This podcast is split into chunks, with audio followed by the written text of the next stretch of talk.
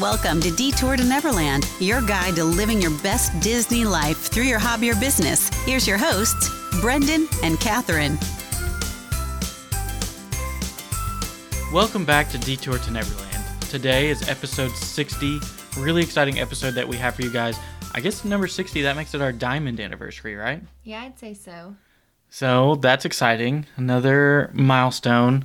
Now that we're up in these bigger numbers, 75 will be here soon and then 100. I don't know what we're going to do for 100. That'll be a big deal. Yeah, we've got to find something cool. But before we jump into our interview today, which is a really fun interview, our past guest spotlight actually ties into our interview today, and it is the Imagineer podcast. So you guys might remember our interview with Matthew Kroll back in episode number 21, so quite a while ago. Um, Matthew is an amazing member of the Disney community and also puts on an amazing podcast. And his most recent episode, number 38, covers the best queues of Walt Disney World, and his guest on that show was actually Alessa, our guest here today. So Alessa is hitting up all of our favorite people. We love that. It was a really wonderful episode. They really dissected all of the queues in Walt Disney World very well. So we definitely recommend jumping over to the Imagineer podcast and, and checking out that episode. But Catherine, you ready to introduce our guest? Yeah, so today we are talking to Alyssa, like Brendan said. And you can connect with her on Instagram at underscore that Girl or on YouTube at that Disney Girl. So Alyssa does a lot with Instagram and social media, and she just recently launched a YouTube channel. So Alyssa, we would love to hear more about you and you know just introduce yourself for our guests who may not be as familiar with you. Yeah, of course. Um, so yeah, my name's Alessa. Um, I'm from Toronto, and uh, I've, I've like all of you listening, probably um, I, am in love with Disney. I love everything about it. And um, as I was starting to grow up, my like obsession for it just became um, a lot larger. It was kind of becoming a sm- snowball effect. And uh, I decided that I wanted to to do more to have it in my life, like find a way to incorporate it where I feel like I'm learning through something and also like kind of giving back to the Disney community and joining a larger Disney community. So um, I, I so many um, YouTube videos on like Disney and di- di- different Disney YouTubers, and then like a bunch of Disney podcasters. And uh, I decided that I wanted to do something along the lines of that. Um, but I wanted to uh, kind of just be a bit more prepared with what I was going to do because the YouTube was kind of um, my my bigger goal. So I started off with uh, my Instagram underscore that Diz girl, and just just to start to like kind of understand like the Disney community and navigate through through it and like meet different people and kind of grow from a platform that could become um, almost like a marketing tool so i could promote my uh, youtube channel via instagram and so so on and so forth. So uh, yeah i started with the instagram and i started meeting a lot of people. I mean it's all pretty small still especially my youtube channel. That one's um, really small. I'm hoping that eventually it grows but for now i'm just i'm really enjoying um, posting different videos and just kind of you know, living through Disney even when I'm not at the parks and just finding finding my way into the community that way. Yeah, and you mentioned, you know, obviously, like most of us, our Disney story has kind of snowballed into this obsession that we have now. So, where did your Disney story really start? Um, when I feel like most people, when we were children, uh, we went to the, the parks and stuff, or maybe maybe you didn't, but for me at least, I I did. Uh, and I went every year with my family since I was just about two years old. And I think when I was a kid, I enjoyed it, but I'm to say it wasn't until I was starting to hit my like late teens into 20s that I started to really um, delve into like the history of Disney and understand um, just like how Imagineers create rides and just really get interested in like all the intricacy that Disney has. Uh, and then definitely once I, I the the 20s are probably the height so far. I'm still in the 20s, so it's the height of my Disney um, love. So I, I always say it's kind of funny that I, I love it more now than I did when I was a kid uh, because yeah, I feel like for adults, usually you'd think that the children would like it more, but I think um, we get to appreciate how amazing and how detailed everything is in the parks and just like with the corporation itself as we get older. Those are things we start to realize. So, um, yeah, just like from family vacations to like friend vacations to just trying to get there as much as I can um, every year. Yeah, I love that. I love that you use the word appreciate because I think that's kind of where we are in our, you know, Disney fandom is that we, like you said, we appreciate the little details. We appreciate all the effort and the storylines that are put into to create the things that we enjoy so much. The so the next thing, and you kind of already mentioned it, and I love that you said that that honestly you had a better approach to starting your kind of platform of, of social medias than I think we did because you used Instagram as that tool to get your feet wet, get into the Disney community, and then going to use that to, for YouTube. So I think for a lot of people, if you talk about social media strategy, and especially in the Disney community, people are using Instagram that way, whether it's to bring exposure to their Etsy shop or for a YouTube channel like you or for a podcast like us. Instagram's kind of that place to meet people and try to get them to click through or get them to explore more things about you.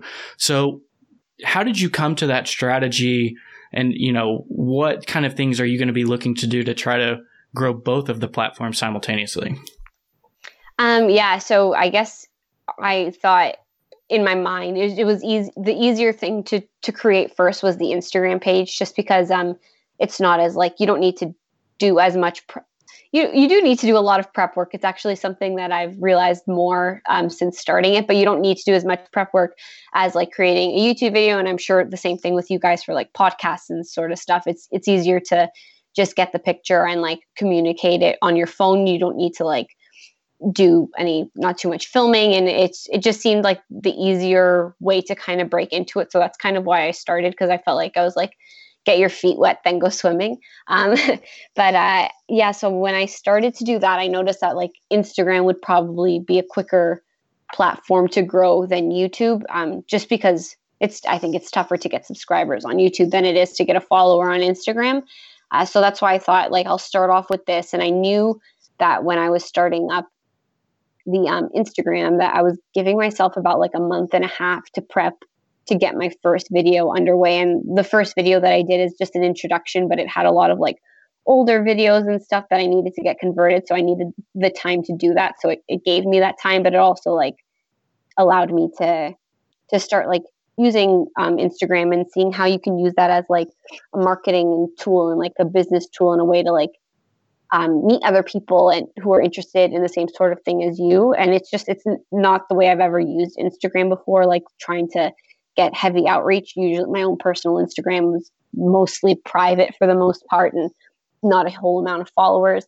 Uh, so it was it was interesting to see how like how much more like exposure you can get on Instagram if you're looking for it and trying for it and putting in the time to meet new people and to, to look at other people's photos and to like comment but not just comment to comment but like comment with interest and um, i think doing those sort of things kind of could separate different accounts like if you're actually interested in it and showing like your passion just through your comments and um, taking the time to meet new people i think that you could definitely get um, a bigger following and in the end i think it will like do better for anyone who's like thinking of trying this sort of thing out just because you get people um, to become genuinely interested in you and stuff. And uh, to grow the the youtube i've been like doing my best talking to like a few different people like what's the best way to market different YouTube videos and I'll still continue to market it through my Instagram. Eventually I might think about like expanding um, my social media outreach into like a Facebook page or Twitter, but for now I'm going to leave it as is. But uh, yeah, I'm definitely starting to learn a lot more um, as in regards to YouTube with like keywords and the way that YouTube tracks these things and how to look at the algorithm. So I think it's a lot more on like um, just the research on that and realizing like when you structure a video how you hit different words even just in your video how that's going to impact the way that like a youtube algorithm's going to look at it. And these are all things that i have no idea about. So i feel like it's just like learning it um, seeing what other people are posting but then also just keeping true to like the sort of thing that i would like to learn about when i'm looking at disney videos just trying to keep engaging content going. I love that you kind of talked about everything that goes into it because I'm sure, you know, like you said, a lot of people don't recognize just how much work and how much background information you really have to kind of learn before really, you know, starting a YouTube channel or this new, you know, um, social media, you know, outlet because a lot of people probably just think it's just like going on there and getting it started. And it's really not. It's a lot of hard work. Yeah, I'm sure like you guys know the same thing as well. It's just there's so much more time that um, you have to put into it. Even I think on my first week of starting uh, my um, Instagram page, my phone told me that like I had a 75% increased sc- screen rate time just on like how much I was trying to like contact other people and just make those genuine connections. So especially starting out and we do have like a more of a niche community i would say it's not um, as broad as like other sorts of communities that you could find online like maybe like a travel blog or a food blog. Those things are probably going to have a bigger outreach than like disney.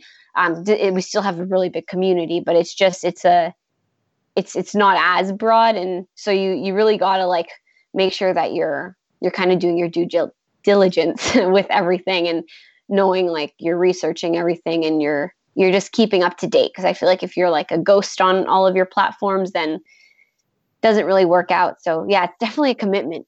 Mm-hmm. and something else that i've kind of been you know thinking about ever since you said it you said that when you started your instagram you gave yourself a month and a half to start your youtube. How did you pick that timeline? And then how did you stick to it? Um well, I I think it was in like uh, in in the middle of October. My like decision to start this whole thing was pretty much just like one. I think I just woke up one day and was like, I'm gonna do this. Like I I feel like I I needed a creative outlet in my life, and I wanted it to be involved with Disney since that's what I spent so much of my free time like researching and listening to. So um, yeah, when I decided to do it, I just kind of woke up and decided to do it. And then when I started the Instagram page, my reasoning for doing like a month and a half was just I thought that December would be a good time to release it. I just told myself, like, do it by December.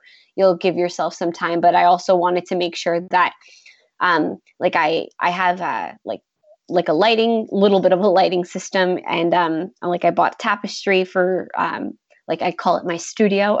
it's really in my basement, but um, I kind of just like I got that going, and then just to make sure that I had um, I have a few mics, like different mics, and to make sure that the audio sounded good.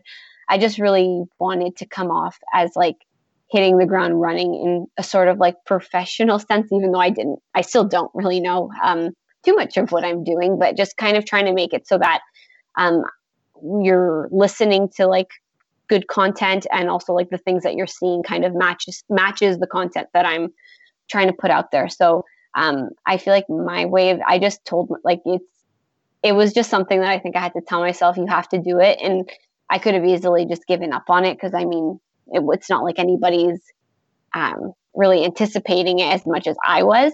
So I think it's just if you want to do it, if it's something that you think is going to make you happy, you just need to kind of put yourself on a timeline and give yourself a goal. And if you're serious about it, you meet that goal. If you're not serious about it, then maybe just keep on enjoying um, all, everybody else's platforms.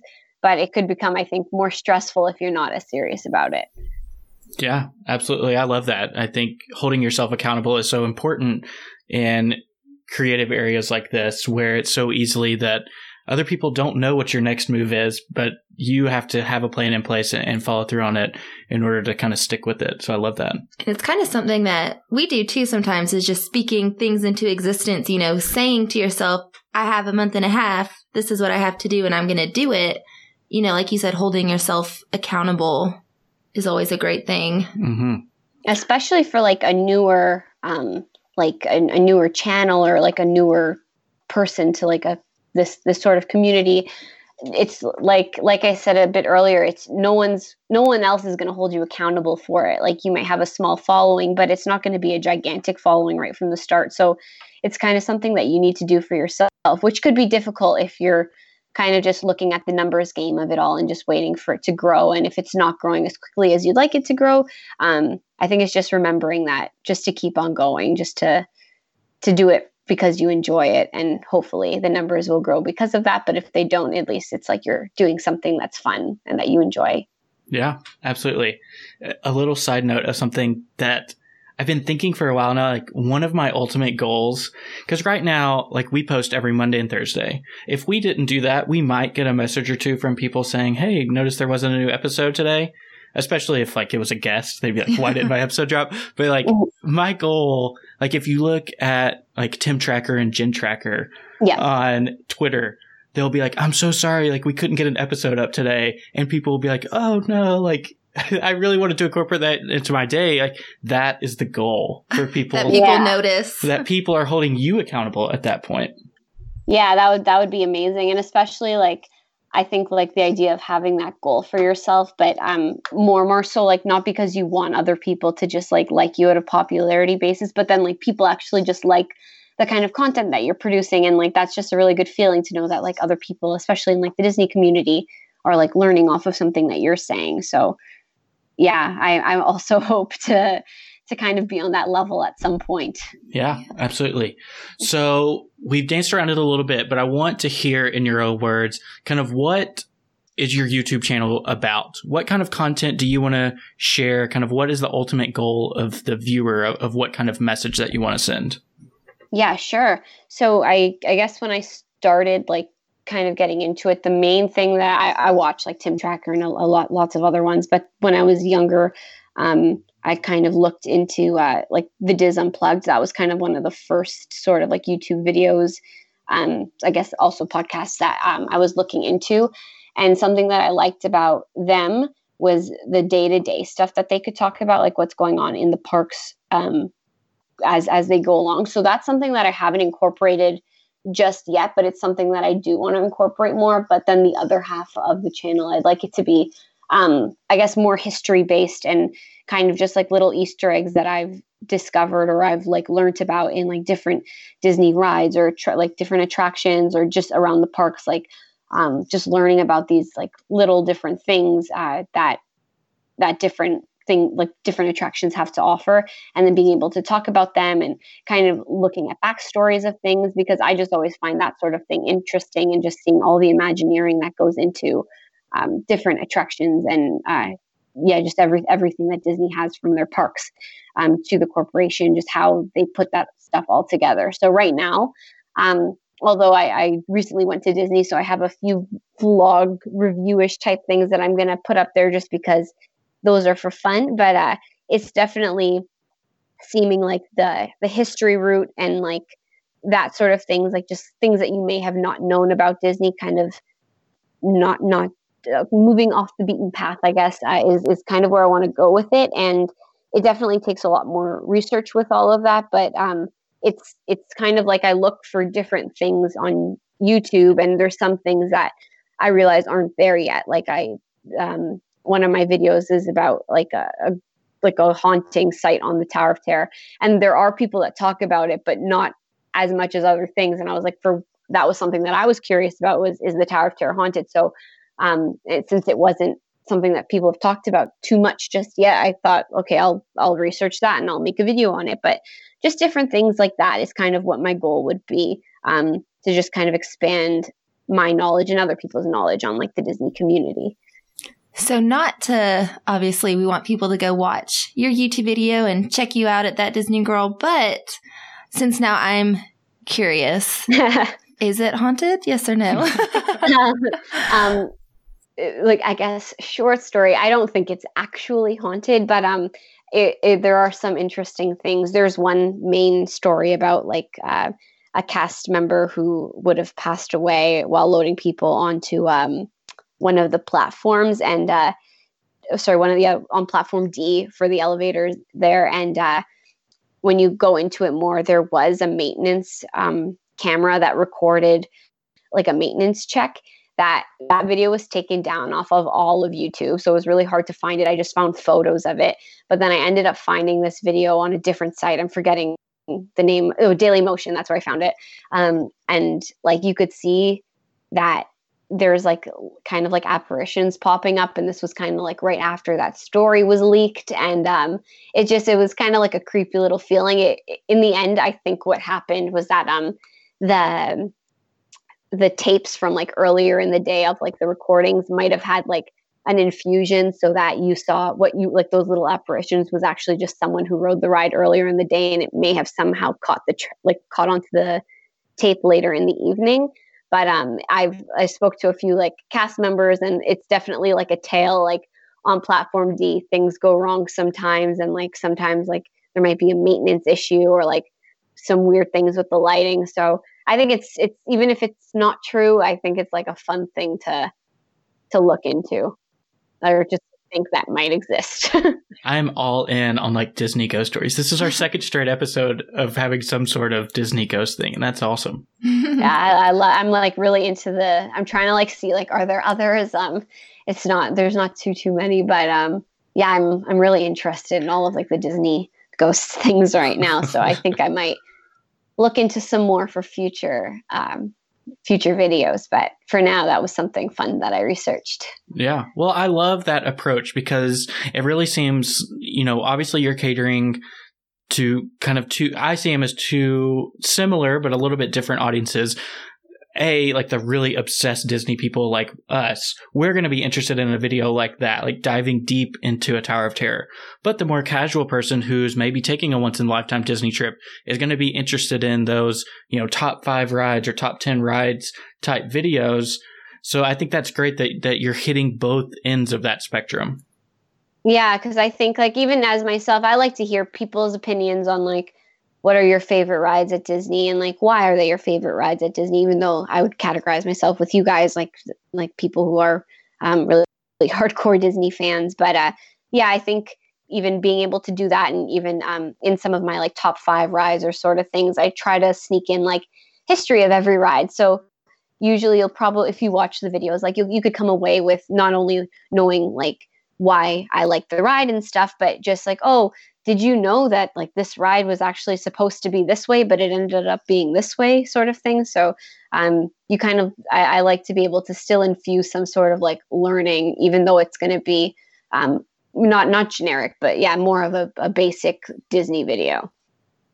So is history something that you've always been interested in or is that something that you've just more recently been curious about um, I think like history in general has never been too much of a, a strong interest for me, but I think it's just specifically like the history of Disney um, that that definitely um, is something that caught my eye originally. I think when I really started to delve into it, it was like I was looking at just different like um, like abandoned theme parks and like looking at how that sort of worked out. But then I started to learn about like Walt Disney and like the Imagineering, and I read an autobiography on him. Uh, and then I started becoming really obsessed with how he created the Carousel of Progress. And um, from that point on, I just kind of like anytime I could learn something more about how a ride maybe was supposed to be, or a little like noticing a li- how a little prop is used that you might not normally notice. Like that's that sort of thing really gets me excited because I feel like it's a way to look at Disney in a new light or when you're going to the parks, even if you've been on the same ride a million times, it kind of can make something fresh again. Or um, if even if it's just like you, now you know the backstory of it, you can appreciate it in a different way and like kind of see how all the moving parts are coming together. Mm-hmm. Absolutely. So another question that I was interested about. So you're based in Toronto. So and we sort of have the same issue being in Nashville, being a little bit separated from any of the parks. What challenges have you noticed, if any, you know, being a little bit further away from the parks than a lot of these other content creators? Um, I definitely, there definitely is a challenge, um, just in general with the idea of like having content from the parks. Like some people might uh, be talking about something and they'll have like um, video footage of what they're talking about and stuff. And i could do that as well. It just it's it takes a lot more planning when i'm going to disney like knowing you need to get so much um, video footage so that it's all kind of like backlogged for whenever i need it in the future. So that sort of thing is um, definitely tougher. And also just the fact that um, if if there's like a new ride that kind of comes out, or even if there's like some sort of like a new meal or a new restaurant, I, I would like to be able to go and like d- discuss it and talk about that sort of thing. But if I'm not there, I can't talk about it. So I can only rely on what I've heard. Um, so that sort of thing could be uh, difficult.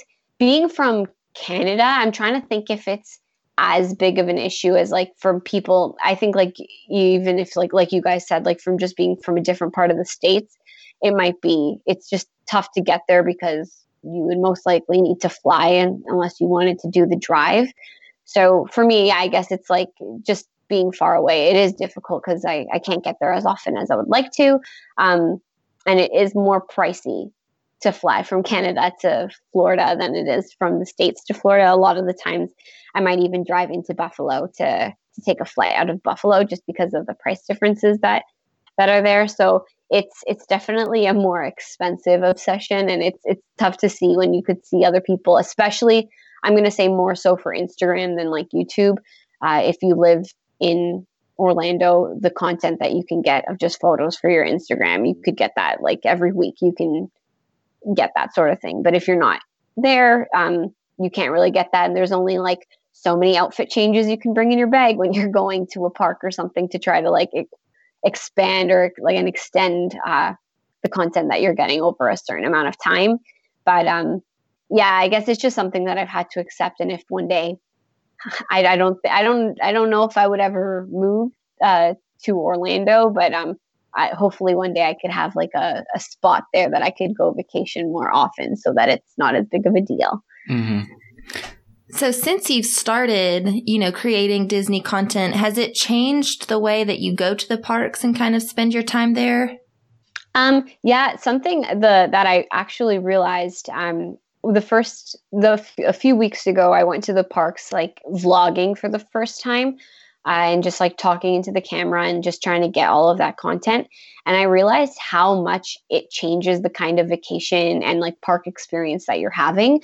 Uh, it's I, I just didn't think it would impact me as much but having a camera on and looking through the lens of your camera could sometimes not it, i think for sometimes like even like during um like the happily ever after show i was trying to like just make sure that i was holding the camera in the right spot but still not looking at the lens just because you don't get to see it the same way so um, it's definitely like i feel like you are making a little bit of a sacrifice when you're doing that sort of thing but then you get to look back on it and that's a whole different kind of fun but um it is it is more difficult in that sort of sense mm-hmm. yeah i I I'm in complete agreement because I wish there was a way to like healthily and I guess that's what I'm trying to do now. Hmm. Like spread that word of how challenging it can be for someone who's not a local to have Disney content year round. Because, you know, we're in a situation where we went at Christmas. And so I'm really diving into Disney photography more. And mm-hmm. now it's like all my photos have some sort of Christmas decoration in there. So it's like, all right, we're going to catalog those for next ho- uh, holiday season. But until then, like, how are we going to find content to push out there? Like, how are we going to find pictures that match the message that we want to send? So, uh, you know, I think there's a lot of people who do understand that challenge, uh, but but it definitely is an obstacle that you have to overcome in this community. Yeah, it's it's for sure. Like I, I went after Christmas, but the decorations were still up, and it was funny because I was like, oh, I, I love looking at the decorations, but just because of like the fact that I was going there to get content, um, I was like, oh, I wish that it wasn't here, just because of that fact. Like you're gonna see, um, you're just you're gonna see these Christmas decorations, and it's not Christmas anymore. So if I post it, it's something like like you said, it has to be backlogged for later on or I have to try to find a spot that kind of isn't screaming like it's Christmas so that it matches um like what I'd like to put out there. But yeah, it's definitely pretty difficult if you're not if you're not like in the parks and it it makes it challenging when you're there because that becomes the main focus for you. So I feel like sometimes I'd even have to think like okay, put the camera away for the hour, like whatever. It's fine if you don't catch anything, that's fine, but in try to like take little breaks from it just so that it still stays as something fun, not as something that like kind of takes over your Disney vacations. Mm-hmm. Yeah, there's definitely there needs to be a balance, and we ran into that too. Like Brendan said, as he's trying to take pictures, you know, trying to, you know, have like a list of maybe the shots that we want to get, but then also make sure, you know, we still do the new things that we want to try, and just different things like that. Mm-hmm. I feel like having a list is actually a really good idea. That was something that like for at least video purposes, I was telling myself, like, these are the kind of videos that I want to come out of this trip.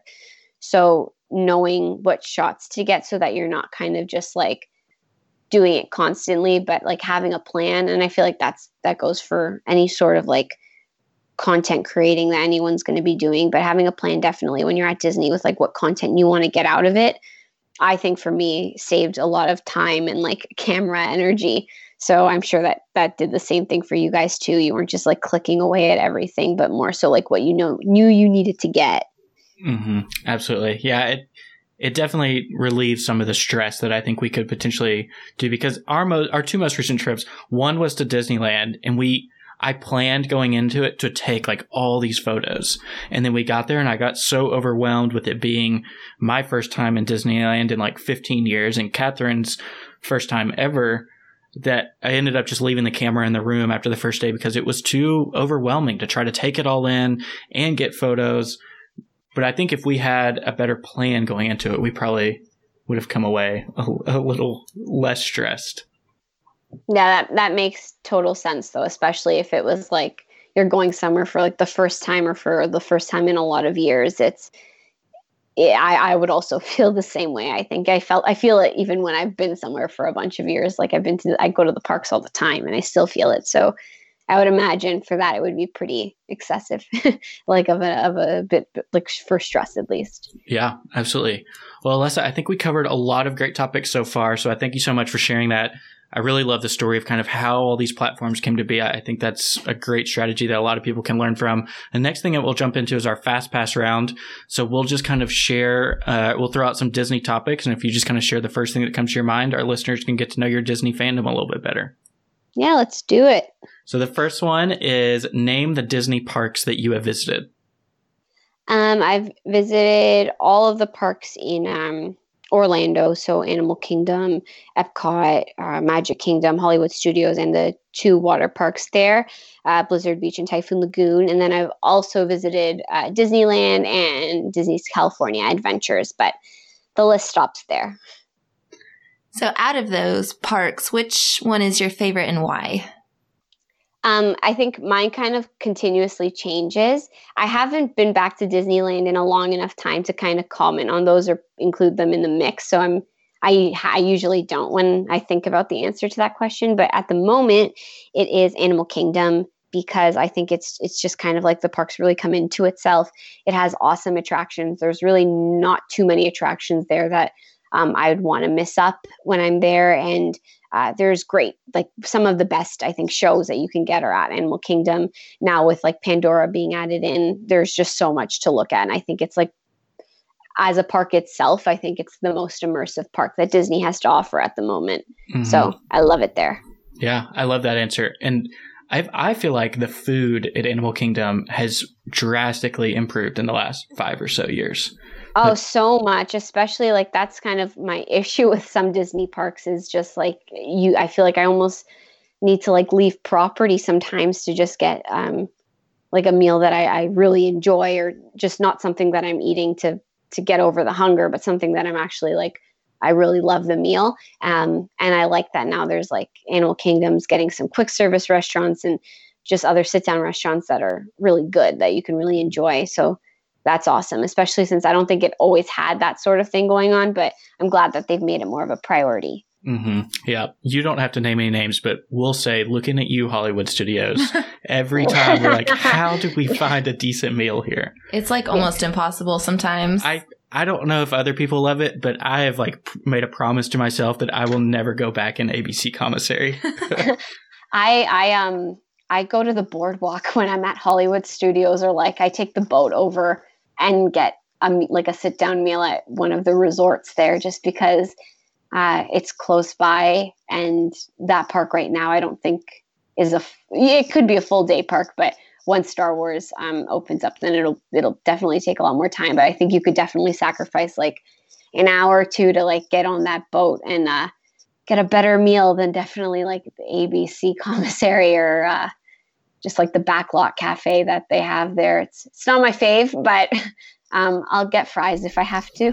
yeah, for sure. So the next one would be your Disney bucket list trip. Oh, uh, Disneyland Tokyo. I want to go so bad, and, and Disney Sea. That's that's definitely one that I'd like to hit for 2020. But um, I know it's an expensive trip, and I know it's a difficult one to plan if you've never done it before. From what I've heard on like um, other Disney YouTubers or like podcasters talking about it that it's a tough one, but it is one that I definitely want to do it. Everyone raves about it anytime I see any video. So definitely a bucket list. We would agree for sure. So then the next one would be your favorite Disney resort, and it doesn't necessarily have to be one that you've stayed at. this one, I feel like it like flip flops for me, especially when I'm going into like different um, categories of like the pricing.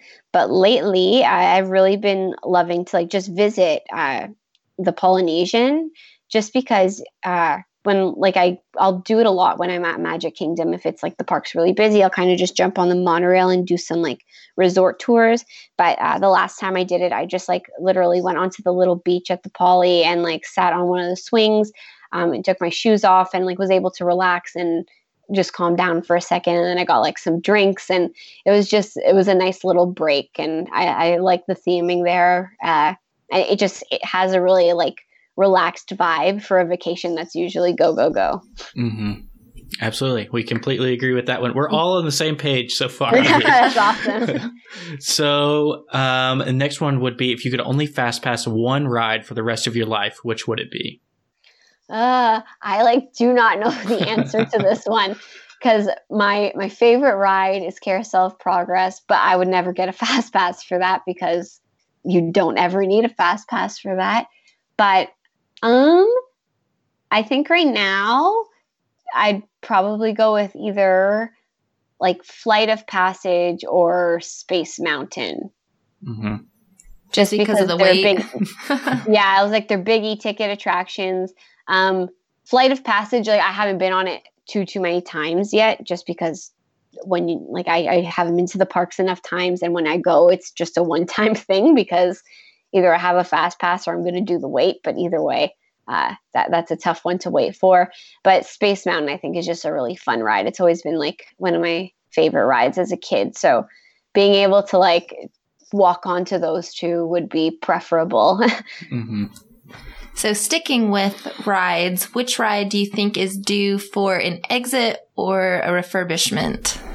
Hmm. I was I always think about this question and I I'm I don't know exactly what the answer would be. I there's one thing that I've been um, thinking about more. I guess it's not so much I have two different answers. Um for I, I don't think that this needs an exit, but um, I would like to see um, like Rock and Roller Coaster go through a little bit of a change just because I think it's such an awesome ride, especially like the queue before you enter um, the building itself. I think that could be more like themed and they could take that to another level, especially having like Tower of Terror with its amazing theming right next door.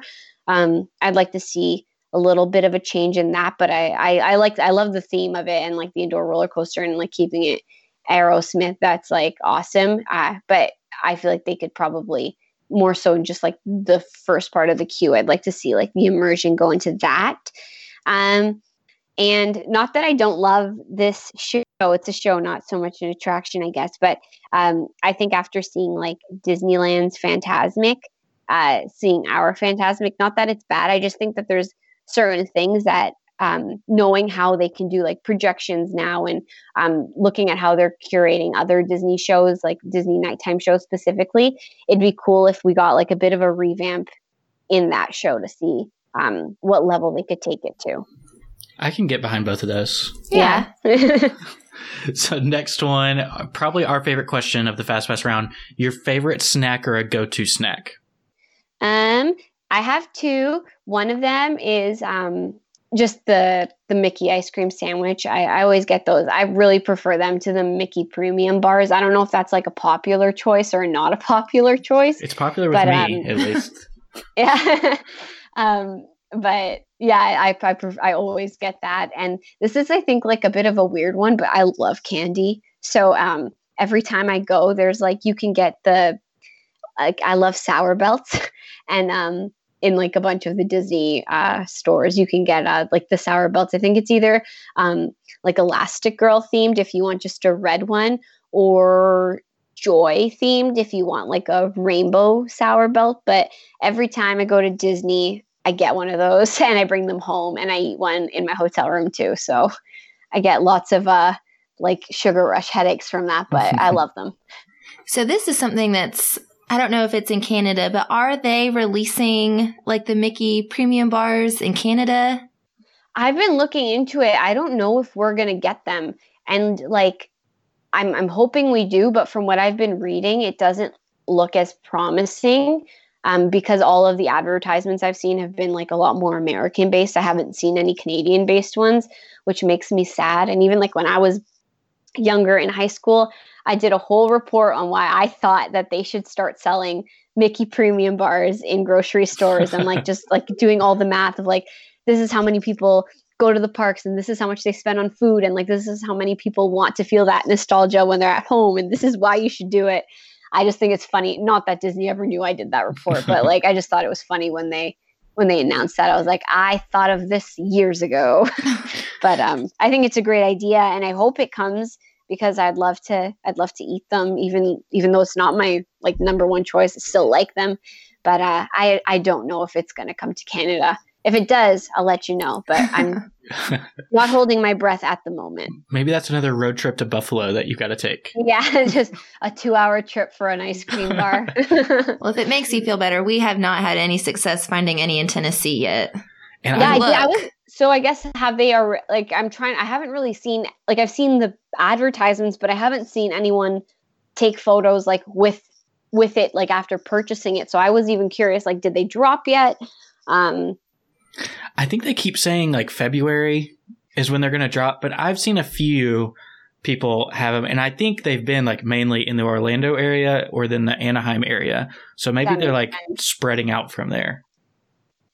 Oh, well, I hope you guys get them so at least someone can enjoy. Our hope is that we have Publix in Tennessee. And since that's a Florida based company, we're hoping mm-hmm. that's like our our ticket to it. I feel like that's where I would assume um, it coming yeah. if it was like in the States.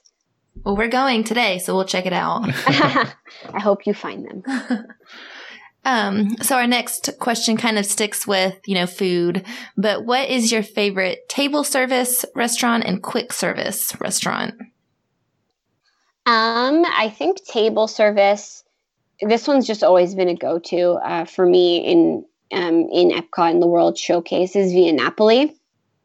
Um, I, I'm, I'm Italian, so like that part really, I love Italian food and I think the quality of the food there is just so good.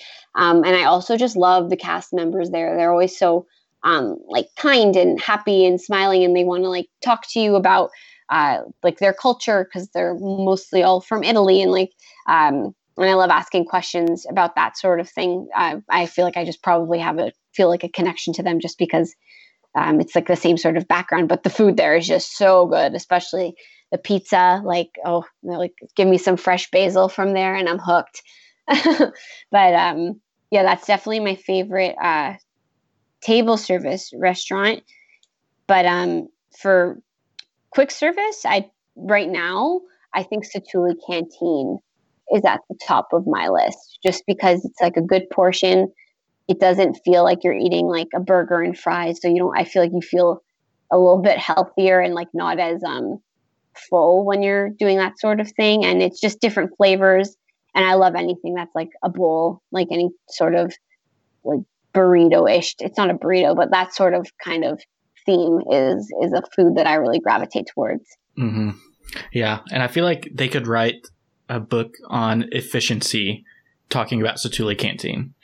Like, yeah, you, they get you in and out so quickly. Yeah, I was like, I think I was started my line at the doors, and within maybe like six or minutes, seven minutes, I was already ordering. So I was like, okay. And then within like two minutes, my meal was already ready. And um, I asked for like extra sauce. They did it. I didn't have to ask twice for it. It just seemed like there was no mistakes made at all. And they like accommodate any request that I asked for. So yeah, definitely 10 out of 10 for there at the moment. yeah. And I love that they enforce the no sitting down before you have your food policy. Oh, I didn't. I guess like I haven't ever tried to do that, but I that's awesome that they did that. I didn't know that they did oh, that. they are strict. They are very strict, and it is great because obviously seating is limited. Yeah. So we're a fan. Yeah, that's that's so good because usually, like, if you're walking around with your tray and there's people sitting there that aren't eating, I'm always like, "Are you gonna get up? like, can, can we take your seat?" But yeah, no, that's that's something that um, I heard that um, at Andy's Lunchbox in Toy Story Land, they were enforcing something like that as well. So hopefully, maybe that's kind of the direction that they're going in with these newer restaurants. Yeah, I can say for sure. Three weeks ago when we were there, they were not enforcing that at Andy's Lunchbox. But I have heard that Oh, before no. too. But when we were there, it was I just haven't, like the- haven't felt it yet. the yeah. Christmas season, and I don't know, it was just too busy, and they were like, we have other things to worry about, but we struggled at Andy's lunchbox. you better, Yeah, you it better be looked. quick. I, I didn't eat there, but it looks like a difficult place to get a seat. And I heard that they were going to do that, so I thought it was a good idea. But I, I guess it's not come to fruition just yet. hmm For breakfast, we can say no difficulty finding a seat. Then yeah, there was nobody there for breakfast. Oh, what what kind of food do they did you get for breakfast? Sorry, I'm curious about this now. Um, so they have like a the Pop Tart type Okay. thing, and then but they have their tachos, but Like a tater tot bowl for breakfast. but so they put like Oh. eggs and gravy on them. I think like Oh, sausage cool. gravy. Yeah. It was yeah, that, good. does, that doesn't sound. I feel like it's probably one of the better options, especially in Hollywood studios. So that's interesting. Yes. Thanks for telling me that. Yeah. So next one would be your favorite character meet and greet moment. Um, I have so many of them. I think like as of I, I guess I'll just go to more of my recent one. Uh, I think I was just making it was I went during um this this is my most recent memorable one, but when I went in February of last year, it was a lot more of a dead season. So um whenever characters came out, they kind of just did like one-on-one interactions with with me the whole time just because there wasn't even lines. It was kind of like they were just roaming around the parks. But um, in Hollywood Studios, I saw uh, Goofy, and like he was just like hanging out with me for like maybe ten minutes. Um, and then I was like, "Oh, Goofy, are you gonna ask me on a date?" And he grabbed my arm and just started walking with me like around the entire park. Um, and just like his handler was following behind, and um, I just it was it was fun. It was like definitely a like a moment that I feel like the cast members and like uh, have took it to another level of like just trying to really let their guests have like a magical moment. Yeah, that's awesome. We really haven't met many characters in Hollywood studios, I don't think. Um, just the Star Wars ones in Launch Bay. Yeah. Yeah, I think cool. I, I usually don't see many of them, but I think maybe just because it wasn't too busy of a season, that when some of them were just wandering around, uh, or it was more in their dead season, that it was easier to say hi. I didn't see as many there. For some reason, Animal Kingdom to me is like the place to go to meet characters, like especially just walking around. The last time I went, I saw 15 of them outside.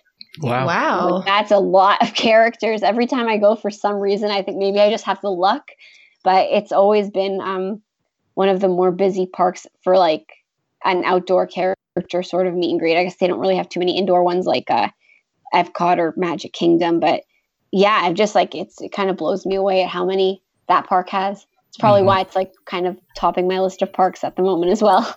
Yeah, I can't say in Hollywood Studios we will be meeting Edna Mode next time we go. oh, I just saw videos of that. I'm so jealous. It looks so cool. I want I want to meet her. I feel like that would be a really fun meet and greet. oh yeah.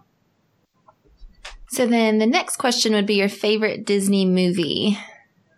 Um, this one I think is like pretty. Uh, I'm not I'm not deviating from the norm too much, but uh, Beauty and the Beast was the first uh, Disney movie that I can um, remember like falling in love with, and uh, I I kind of grew up like loving theater as well, so it was my first stage show that I ever saw, and it kind of tied two worlds together for me because um, yeah, I loved performing and um, acting, so to be able to con- converge like Disney and that together kind of really got me hooked. And all the music from there is like um, I could I could do every part of the Belle song like without a problem. So, an- like a current topic is a couple weeks ago, I guess the footage was released of the Beauty and the Beast ride that they're putting in Tokyo. Did you see that? Yes, and I'm so excited and I'm so upset that we don't have that sort of thing here. Just like the ride vehicle itself looks so awesome, like the trackless vehicle. Um, and I know they already, I guess when we have the Ratatouille ride come in, it'll be somewhat of a trackless vehicle. But when I watch like different um, videos from Disneyland Tokyo, I know they're like Winnie the Pooh ride is a trackless vehicle and that looks so cool. So um, I was like, I'm sure you guys have heard the video uh, when they're talking about the Beauty and the Beast ride, but they're gonna kind of make it like a like like it's you're dancing basically. Like that's the kind of movements that the vehicle's gonna have, Mm-hmm. um, especially during like different musical numbers. So I I hope that I get to see it when it comes out, and I hope I can make it to Tokyo to to see it. I do wish that we had that sort of thing coming out in Orlando, so it would be a more accessible way to see it. But yeah, I'm really pumped about it. The animatronics look unbelievable. I just wonder if in like some file somewhere on some Imagineer's desk they say like eventually replace the many adventures of Winnie the Pooh in Orlando with Pooh's Hunny Hunt in Tokyo and like make Walt Disney World be like the place that has all of the best versions of the ride. That's like just my hope.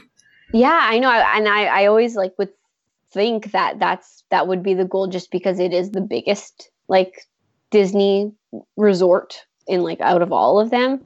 Uh, but I don't know. I'm hoping that one day they'll they'll do it. But it seems like Tokyo gets a lot of like, um, of like this like really cool Imagineering and like f- going through it right now. So hopefully all of the parks are going to start learning from that and transferring different rides and like different ride systems into uh, Disney World. That would be awesome.